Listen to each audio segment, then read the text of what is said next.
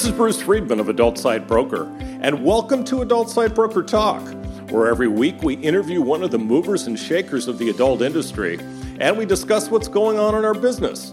Plus, we give you a tip on buying and selling websites. This week, we'll be talking to Justin Cook of Empire Flippers.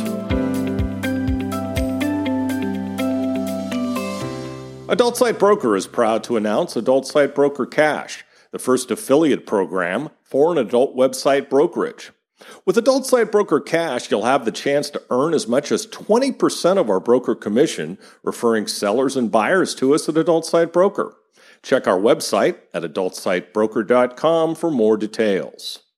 First of all, today, let's cover some of the news going on in our industry.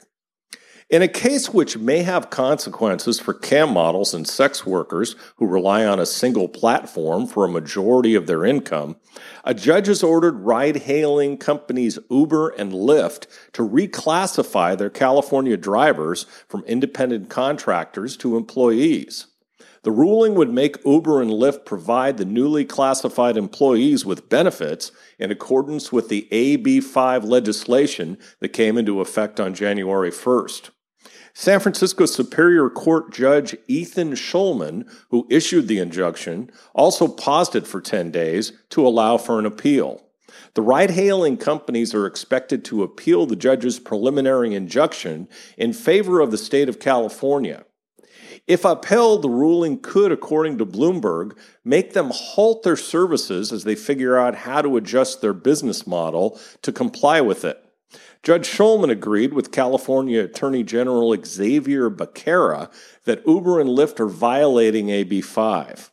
The legislation is currently undergoing a revision process in Sacramento via a follow up cleanup bill outlining exceptions and states that workers can generally only be considered contractors if they perform duties outside the usual course of one company's business. The ruling may have an impact on California CAM models and other sex workers if the state or the workers themselves decide to argue that their performances constitute duties that are essential to the usual work of a camming platform, cam studio, or premium platforms business. AW Media, the parent company of AW Summit, has spun off the show into its own entity with Roxana Chirilla named as CEO and co owner. Earlier this summer, organizers postponed its annual event series in Romania to 2021 due to ongoing concerns related to the pandemic.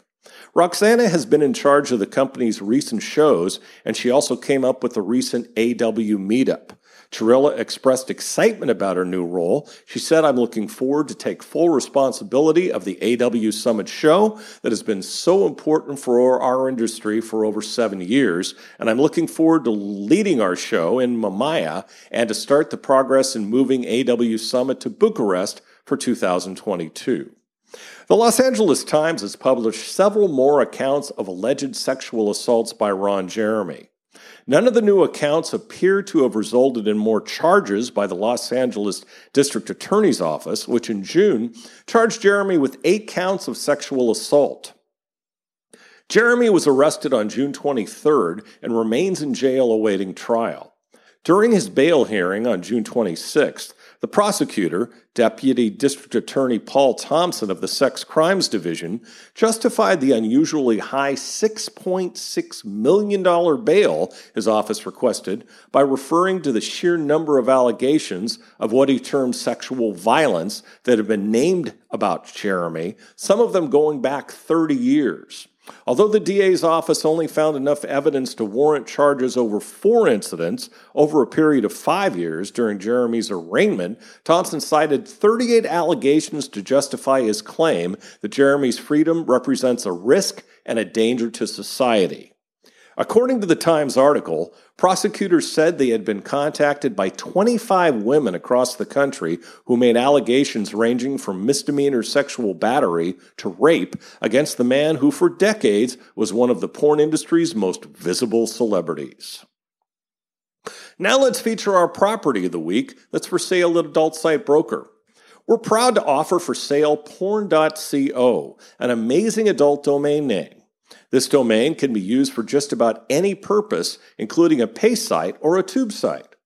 Porn.com sold for $9.5 million, and the .co extension is rapidly gaining in value. So, besides being able to make money on this domain now, you can also count on it appreciating in value. This amazing domain has been reduced in price to only $199,000. Now, time for this week's interview. My guest today on Adult Site Broker Talk is Justin Cook, the owner of Empire Flippers, one of the top mainstream website brokerage companies in the world. Justin, thanks for being with us today on Adult Site Broker Talk. Thanks for having me on, Bruce. Appreciate it. It's a pleasure. Empire Flippers provides a marketplace that allows people and companies to buy, sell, and invest in websites and online businesses. They offer an end to end concierge brokerage service for their customers and have done more than $138 million in total sales to date, which is really impressive. Let me also say that Justin has an amazing podcast, the Empire Flippers podcast, that was a good part of my inspiration to do this one. In fact, Justin was nice enough to have me as a guest a few years ago, so I decided to return the favor. Uh, Justin, how did you get started brokering websites? Yeah, man. So uh, my business partner and I, uh, we'd been friends a very long time. Uh, back from like late '90s, uh, we were friends in Southern California, mm. and we were working for a company in the SEO space in California, and we were hiring people right and left. And so, uh, you know, we had for a previous company we'd owned, we'd actually done some hiring in the Philippines. Mm-hmm. So we told our, our our bosses, the CEO and CFO, we said, look, you know, we have this connection in the Philippines where we think we can hire some people to do some of this kind of back office work that you need done. So, you know, they said, yeah, let's roll with it. So we hired a couple of people and we started scaling that up. Uh, you know, scaling up a team in the Philippines, and eventually we went to them and said, hey, look you know, we've got this, you know, it's now like eight or nine people. Why don't we run the business over there? We'll leave our jobs here to go run the business and work as, you know, a, a company, a B2B company uh, mm-hmm. for you running this from from the Philippines. And they went for it. So, you know, my business partner and I moved to the Philippines to start an outsourcing company working for our previous employer. And, wow. you know, we were really excited about this. You know, we'd, you know, traveled quite a bit uh, before and we'd actually met in and not uh, the Philippines, but Thailand before and had a really good mm. time. And we always thought, you know, what if we could, you know, make dollars and spend pesos? And so mm. uh, we got the opportunity to do that. And and we went over there, and then within a year, our previous employer had come up on hard times and started to cut mm. back. And so, you know, what we thought was a growing, stable opportunity turned into be, you know, something other. And you know, we were looking sure. to replace them and looking for new clients and we were testing out different things. And what we ended up stumbling on mm-hmm. was the creation of profitable website assets. And so mm-hmm. what you do is you put up a website buy a domain put up a website put up some content around a very specific niche. Right. and then over time it starts to get ranked and starts to get search engine traffic. And you can monetize that. You can make money with it by putting ads on those sites. And so we started putting ads on them. We realized we can make money building these small sites. So you know as our employer started to scale back we started turning those people to building these sites for us. So we hmm. started building our own sites uh, to start. And then we realized there are people that are willing to buy these sites that are making money. So the site would make, let's say, 100 bucks a month. People will want to buy those sites from us uh, for two, you know, two thousand dollars, twenty five hundred dollars each. Oh yeah.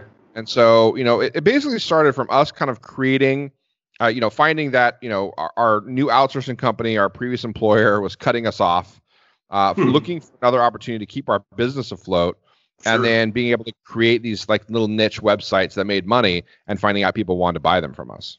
Jeez, you you certainly uh, did the ultimate turning uh, lemons into lemonades there, didn't you? Well, by yeah, we were forced to, right? Because these guys were like, okay, well, we're going to pay you half of what we were paying you last month, hmm, and we're like, hmm. oh god, and so we did have to lay off some staff in the Philippines, but you know, sure. it's with layoffs like you know the first round's kind of the easiest.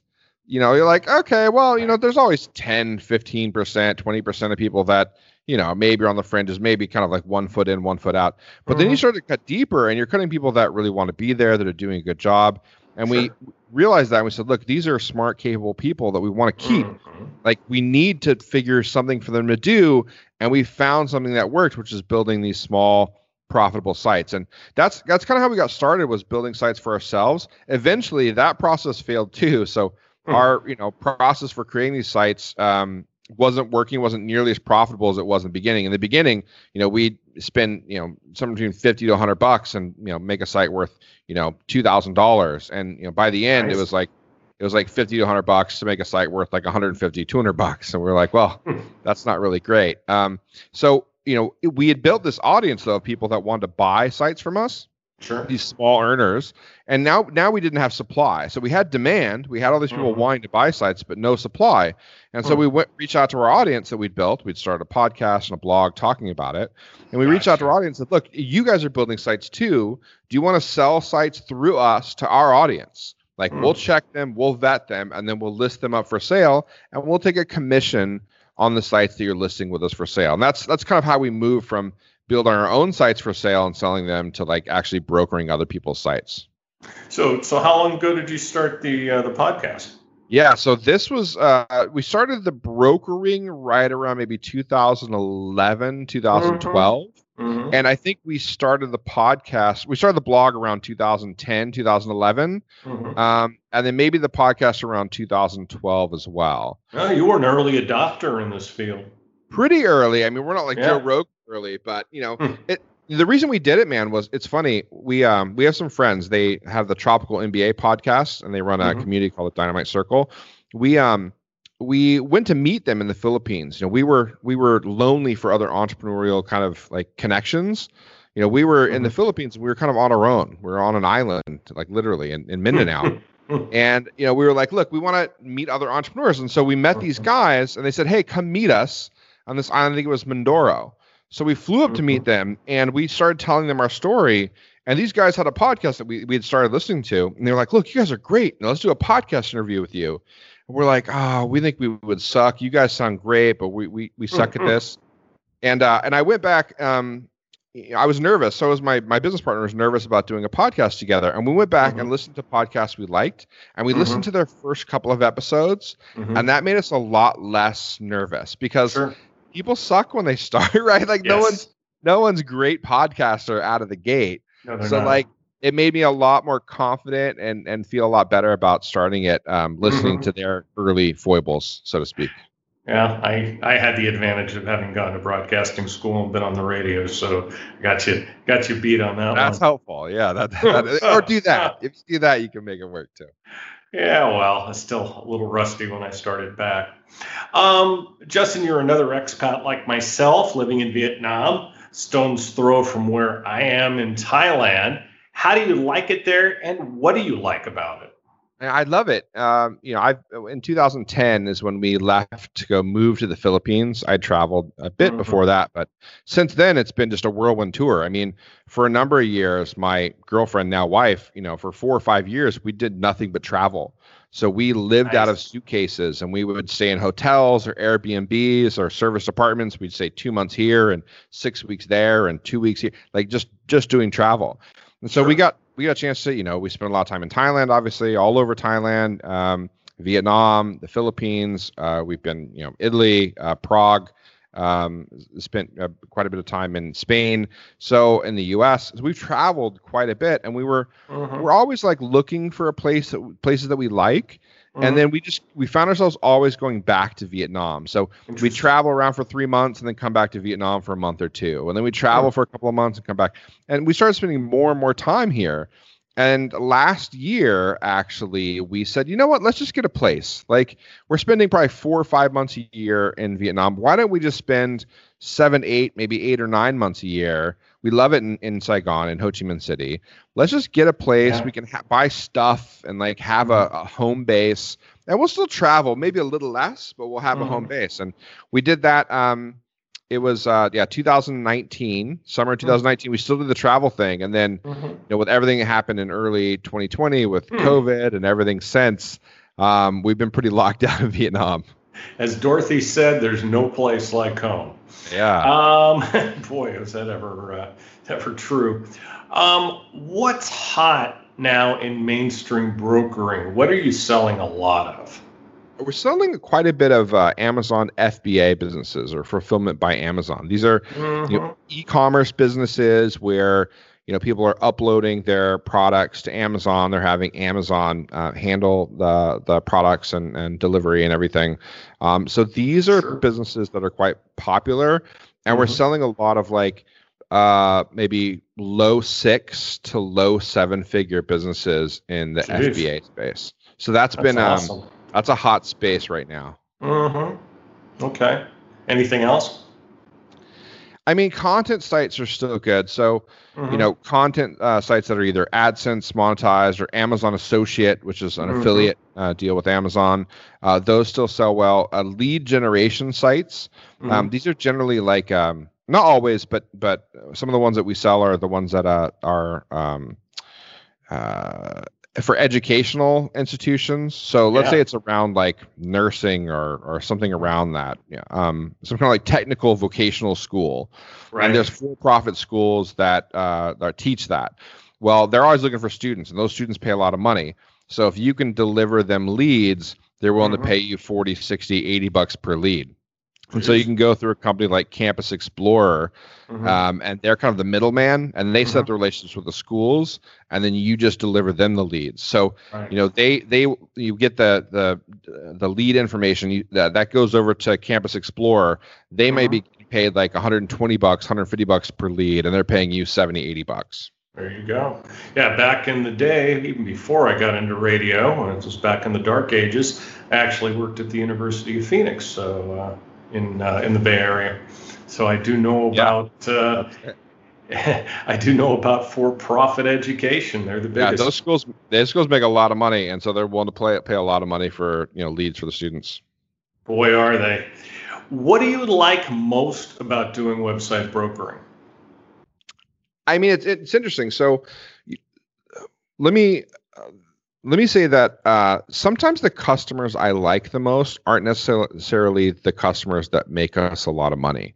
And let me explain right. what why why I say that. So, mm-hmm. you know, we have some customers that are selling a business to them that, you know, they've put blood, sweat, and tears into, mm-hmm. and they're selling it for like let's say four hundred thousand dollars, right. and that's like literally life changing money for them. Yes. Uh, we had a guy that was a Cambodian kid in his early twenties uh, sold a site through us for a little over three hundred thousand dollars, and it was a crazy amount of money for a you know twenty something Cambodian kid. He's, the, he's now the, he's now the fifth richest man in Cambodia. well, I mean, they got they, they, they've stolen a lot of money in that country. There's some people rolling around. Oh, I know, I know. But but yeah, no, this guy, I mean, like it was crazy. Like he he's built like an entourage around him, other people that want to build these types of businesses. But mm-hmm. it was like life changing money for him.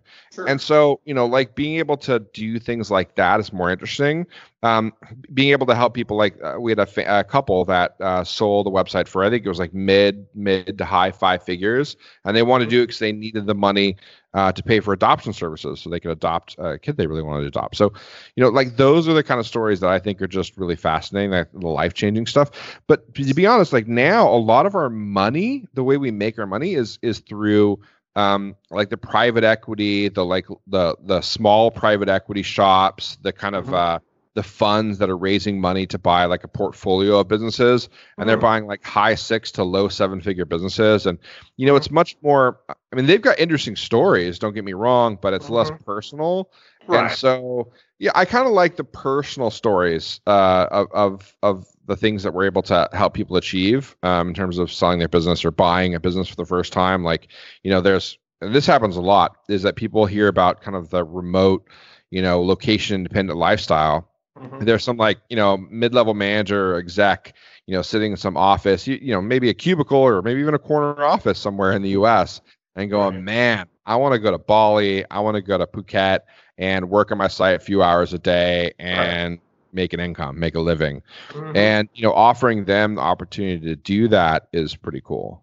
It's very rewarding. I agree with you, uh, and it's not always the one that makes you the most money that's going to be the most rewarding uh, you know helping people. That's that's what's rewarding. Um, what do you like least about what you do? I like least. I mean a lot of the things that i i didn't like some of the day-to-day stuff i don't do anymore. Um, the uncertainty is still it's nerve wracking. I've noticed, like for me, mm-hmm. I actually do I work well when things are on the line, when there's more uncertainty or there's more risk. Mm-hmm. I do better, but it's a it's an awful feeling. Oh yeah. And so with everything going on with COVID has been tough. I mean, I've I think I've done mm-hmm. got a lot more done, but right. it's also a uh, it also makes me pretty nervous because I don't know how things are going to turn out. I'll tell you, for example, like March was a really difficult month for us. Like mm-hmm. we for our goal for Q1, this is January, February, March 2020, mm-hmm. um, we were around 60 something percent of our goal. So a full oh, almost 40% off of what we want to do. Wow. And that's not normal for us. Normally we're somewhere between like 90 and 110%. Sure. So, you know, it was it was bad. And then we had a pretty bad April. Like April is not a solid month. And so, you know, that had us pretty nervous. We were like, okay, sure. you know, how, what how's this going to affect us? And we had we had to sit down our team and tell them, look, kind of this is the boat we're in. Um, we're in this boat together. We're going to do our best to get us all through it. Um, we're going to let you know if we're not able to, and you know, you're going to have as much heads up as we can give you. But we're going to try to make this work, and here's our plan. And mm-hmm. and luckily, we turned around. We had, I think, our best month ever in May. So that was pretty, that was pretty helpful. In terms need, of, sounds like you needed to. we, we, needed to. It was really, really helpful. And then June's looking really solid too. So I think we're gonna have a really solid Q2. Mm-hmm. That doesn't, um, in my mind, like we're still gonna hunker down and kind of see how things shake out in Q3. But it's uh, it's a it's a, quite a relief to know that Q2 is shaping up much much better. Absolutely. How big is your team? Um, just under seventy people. So. What? Yeah. Wow. So we have like I think 67, 68 people on our team right now. Um, really? Yeah, we have around just under 20 people uh, are in the Philippines, mm-hmm. and then everyone else is pretty much distributed. So we have some in the U.S., we have some in South America, we have some in mm-hmm. Europe, and we have a contingent in in uh, Asia. My business partner Joe is in Manila. He's uh, mm-hmm. home based there, and I'm in Vietnam. But um, right. we got guys in Prague, Mexico City, Medellin, everywhere. Are you doing some other services besides the website brokering? Just brokering, but we have uh, a team at each. You know, we operate a little differently where it's not just an agency where we bring in brokers and then they kind of like own the relationship and kind of see everything through on their own. So mm-hmm. we've we've made more of a machine or a process out of it. So you know when someone comes on board with us, we have a whole vetting team. So we have right. a department that's the vetting department, and their whole goal mm-hmm. is to look at incoming businesses for sale and then go through our whole checklist and our whole thing, um, our whole process for right. know, seeing if those businesses are are high enough quality or you know don't have the issues that they they can't have to list with us. Mm-hmm. And so mm-hmm. after that, it goes from the vetting team over to the sales team and you know the sales team has a whole process and how they you know, work with them so end to end from you know your start of the relationship to the end of the relationship you're mm-hmm. working through you know an entire you know, different team um, as you hmm. kind of work your way through the process well, now I'm a lot more impressed with my action since uh, I'm the team. Um, so, yeah, I'm, I'm the man. So I know you don't broker adult properties, which I'm quite happy about, since you send me business. Is there any other kind of website you don't handle? Yeah, we won't do anything any of the legal businesses. Um, oh, sure. Uh, obviously. Me either. Yeah, of course, of course. Um, we for a while we didn't do like marijuana businesses. Um, mm-hmm. we do now, so we've, changed it. Yeah, it's, it's funny because like it, there's no like we don't have like I don't care. I don't care about adult. I don't care about um, marijuana. Like whatever, it's fine. Right. But um, our thought was like we're gonna be uh super um, cautious in the business right. for a couple number of reasons. I mean, mm-hmm. one like we have customers that are looking at businesses and they you know like oh I don't want to see this or you know that kind mm-hmm. of mm-hmm. Um, so that makes sense. But then um, yeah, for other reasons, there's all there's other businesses we won't list if we think uh, they're well if we just think they won't sell. So oh, yeah. So like obviously like if a business is uh, scammy or sketchy. We there right. are a whole number of things that we find out or we can't mm-hmm. verify. That's more often is it's not that they're scammy right. or a, a, scam necessarily, but like we can't verify that they're not. And so we Got don't it. let those businesses list. But then others, there's nothing wrong with the business per se, but it's like in a niche that we're just we think is very short lived. So there was a time where um, you know those what are those little like hoverboard things? Oh yeah. Um, uh, that we were selling some of the hoverboard uh, sites, and we realized like there's no one's really buying them. Like there's not hmm. really they're not that hot, and so we end up shutting them down and not um, not allowing them to sell. There's a, a there's a type of FBA, um, or no, sorry, there's a type of drop shipping where mm-hmm. people will just order the product on Alibaba on uh, AliExpress and then ship to their customer just straight off AliExpress, and the shipping uh, time is mm. the lag is really long, and they don't use like unique images. Mm-hmm. You know, it's not like an illegal thing to do, or it's not even like unethical or anything. It's right. just those businesses don't sell well, so we typically don't list them. Got it. Got it. Um, you get a good look at a lot of e-commerce sites. Sites. Um, you mentioned the uh, you mentioned the Amazon stuff. Are you seeing any other trends that are developing? Trends in e-commerce in particular? Well, I mean, uh, it's just in sites that you would uh, that you would broker. Yeah. So I'd say like in terms of what buyers are looking for, you know, they're a lot of sellers come to us and they say, look, you know, what kind of multiple will I get for the sale of my business? And the mm-hmm. answer is always uh, the boring, it depends. Right. and Right. And you know, they're like, am I going to get 20 times my net monthly profit, or am I going to get you know 45 times my net monthly profit? Mm-hmm. And it depends. Kind of sucks because if you're making ten thousand dollars a month, you know, that could be the difference between 200,000 and 450,000. And so sellers are always like, well, how do I get to the 450 and not the 200?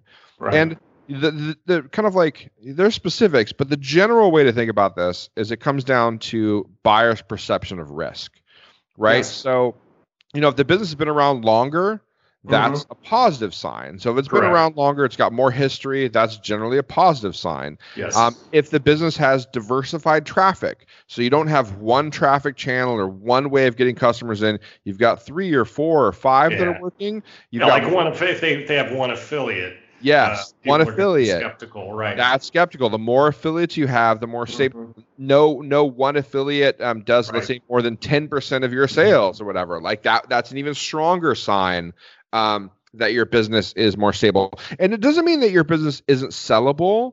Um, if you have like you know one affiliate that's kind of crushing the others, doesn't mean it's not sellable. It just means you're likely to take a slight ding on your multiple because of right. that. Um, similar to like if you have only one product so if you're right. an FBA business and you have one single product that's that's selling really well, that's kind of like making your entire business, your business still might be sellable. But as a buyer, I'm going to want to pay a discount for that because there's lots of risk with just one product. Right. I mean, so other people could come in, they could find your supplier, that that product could run out of fashion.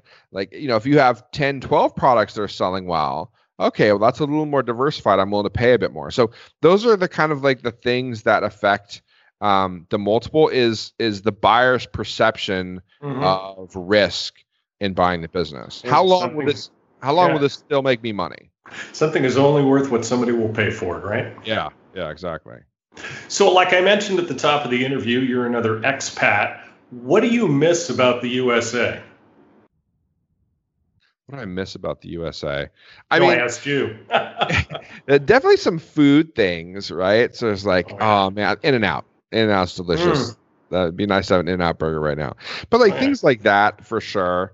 Um, but uh, but to get a little more, I don't know, a little more specific, a little more honest. Mm-hmm. You know, there are things that are challenging in Asia, just in mm-hmm. terms, in terms of communication. Sure. So, for example, I was telling you, you know, my wife and I got a puppy, right? right. So we have this Pomeranian dog that we were playing with great fun. Um, but like, you, there's some miscommunication that's super easy to have. So we can go to the groomer. She could take it to the groomer and try to like explain in like English that's tough, and and the groomer's English is tough.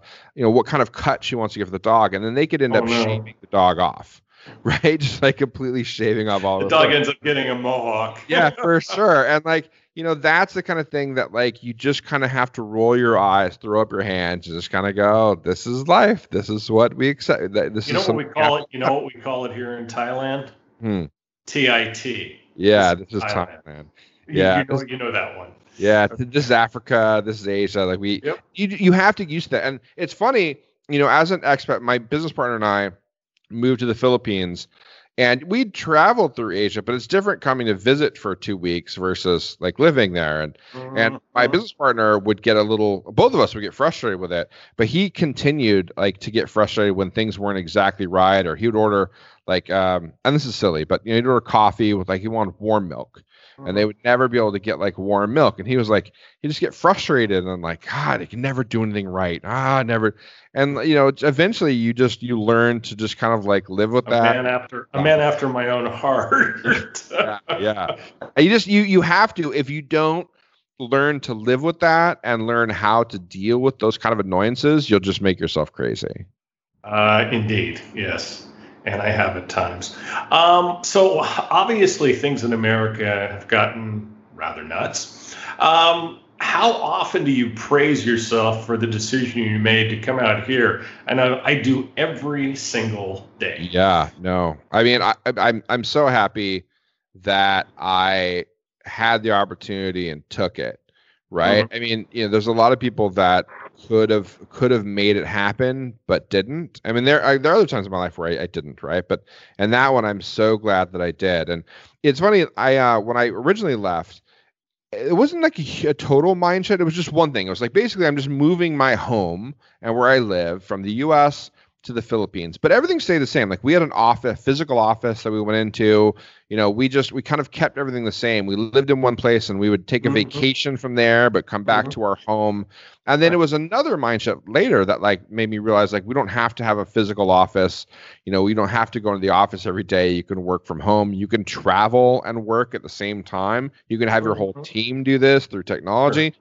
And so like all these things added up and and I'm I wouldn't have even realized any of that. I think if I would have stayed in the U.S., I would have missed out on th- this whole like lifestyle. And it's you know I say uh, I do it, and I know you've done it, but like there are other people doing it. There are thousands of people that are kind of just yes. expat entrepreneurs that are running legitimate businesses and doing it remotely. And I'm not talking about those like digital backpackers. I'm not talking about mm-hmm. the the kind of like people hanging out in the um in the hostels or whatever. Like that's a thing, and people do that. That's great, but no, I mean there's there's real entrepreneurs that are doing this kind of like travel and living abroad mm-hmm. thing. That's fascinating. Mm-hmm. Well, if Trump gets reelected, God forbid, there will be a lot more. Uh, you um, know, on that point, actually, I've had a lot of people that I've known. Seems like a lifetime ago. You know, I was in the Navy yeah. a long time ago, and I had some of those people reach out. I've had people from high school reach out um, recently, like in the last year or two, and say, you know, hey, Justin, I see that you're kind of like living abroad. You've been doing a long time you know, can can I ask you some questions or like, are you so happy you got out? And there seems to be more interest in that um, from the U.S. I never in all the years you know I've been over here. That wasn't a super common thing. I'd have some people go, "Oh, that's cool. What you're doing seems kind of interesting or neat."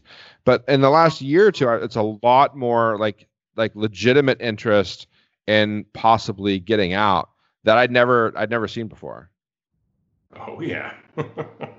now, if you could give some advice to someone selling a mainstream site, besides to go to your site and list it, uh, what would that advice be?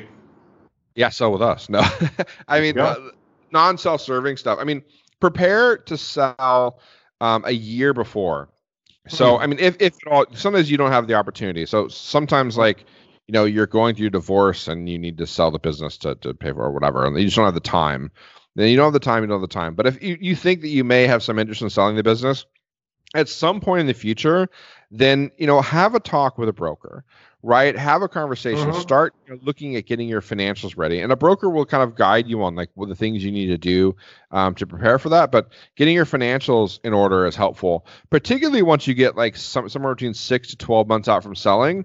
You're going to want to start doing things like making sure your books are in order making sure the uh-huh. business is able to be turned over um, making sure you get rid of um, any spend that you have associated with the business that isn't actually helping Right. So a lot of time I'm kind of on the marketing side of our, our business and mm-hmm. on the mm-hmm. marketing side sometimes we're doing a lot of exploratory things. Like I'm I'm throwing dollars at something and I don't know if it's gonna work, but it's a test, right? Right. Like you, you get rid of that test, mm-hmm. you know, uh, 12 months out, definitely six months out from the sale of your business. And the reason is, you know, we're gonna count, you're gonna have a lot of those expenses count against you on the profit and loss. And so, you know, it makes sense for you to start to cut back on any of the things that aren't actually making you a profit, that aren't actually making you money. Absolutely. And don't change anything Uh, after we get yes. done with this, I'll tell you a little story that will blow oh, you away. Well, man, um, I'll, I'll, tell you this, Bruce. Like, uh, we have people that list with us. They actually submit uh-huh. their business to be listed, and then they they we get them listed on our site and we're going mm-hmm. through the process of finding them a buyer and and screening buyers and buyers particularly for the larger businesses they want they want a detailed review they're going to dig into it mm-hmm. and you have you have sellers that feel like they already sold the business and mm-hmm. so they're mm-hmm. kind of like letting it uh, uh, get neglected or they're not ordering exactly. more exactly you read you read my mind although oh, man, you didn't no. have to did you we beat these guys up about it. And when we're telling the sellers, no, no, you can't do that. And I understand the thought process. You're kind of like, ah, I'm done with this anyway. Let me move on. But mm-hmm. no, until you yep. get money in your hand, it wired to your account, you need to continue working on the business until you get the money. Exactly. Don't drop the ball because you got to see you. this all the way through, man. Yeah. Exactly. anyway. Yeah, we, we were on the same we were on the same page there for sure. Well, we did, we most certainly are. Well, hey, Justin, I'd really like to thank you for being our guest today on Adult Site Broker Talk, and I hope we'll get a chance to do this again soon. Thanks, Bruce. Appreciate it, man. Now, it's my pleasure. Thank you. My broker tip today is part five of how to buy an adult website. Last week, we talked about how to determine the value of a website, how to negotiate the sale, and how to get to the point of drawing up an agreement. So now you're talking to your attorney and you're having them draft an agreement. What should be in it? Well, your attorney will guide you through the legal side, but here are some considerations to keep in mind from a buying standpoint.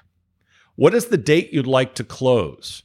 Now, make sure you know that you'll have the money to either pay the deposit or the entire amount of the purchase by that date. I've had buyers who aren't ready, and that just causes issues. In fact, I'm going through some of that right now with a couple of my deals. Make sure that all of the assets you're purchasing are in that agreement, such as every domain included in the sale, processing and payment accounts, relationships with vendors, all records including 2257 data, software to run the sites, and any other assets, such as source code for the sites. Of course, it should spell out any payment schedule if there is one. Who's responsible for closing costs, such as paying for escrow? And there are always terms that are unique to yours and the seller's situation. This assumes you're the party responsible for drawing up the agreement. If the seller is drawing it up, then it's important that you express all of this to your legal representatives so they can check the seller's agreement and see if any changes are necessary. We'll talk about this subject more next week. And next week, we'll be talking to notable porn actor Lance Hart. And that's it for this week's Adult Site Broker Talk. I'd once again like to thank my guest, Justin Cooke. Talk to you again next week on Adult Site Broker Talk. I'm Bruce Friedman.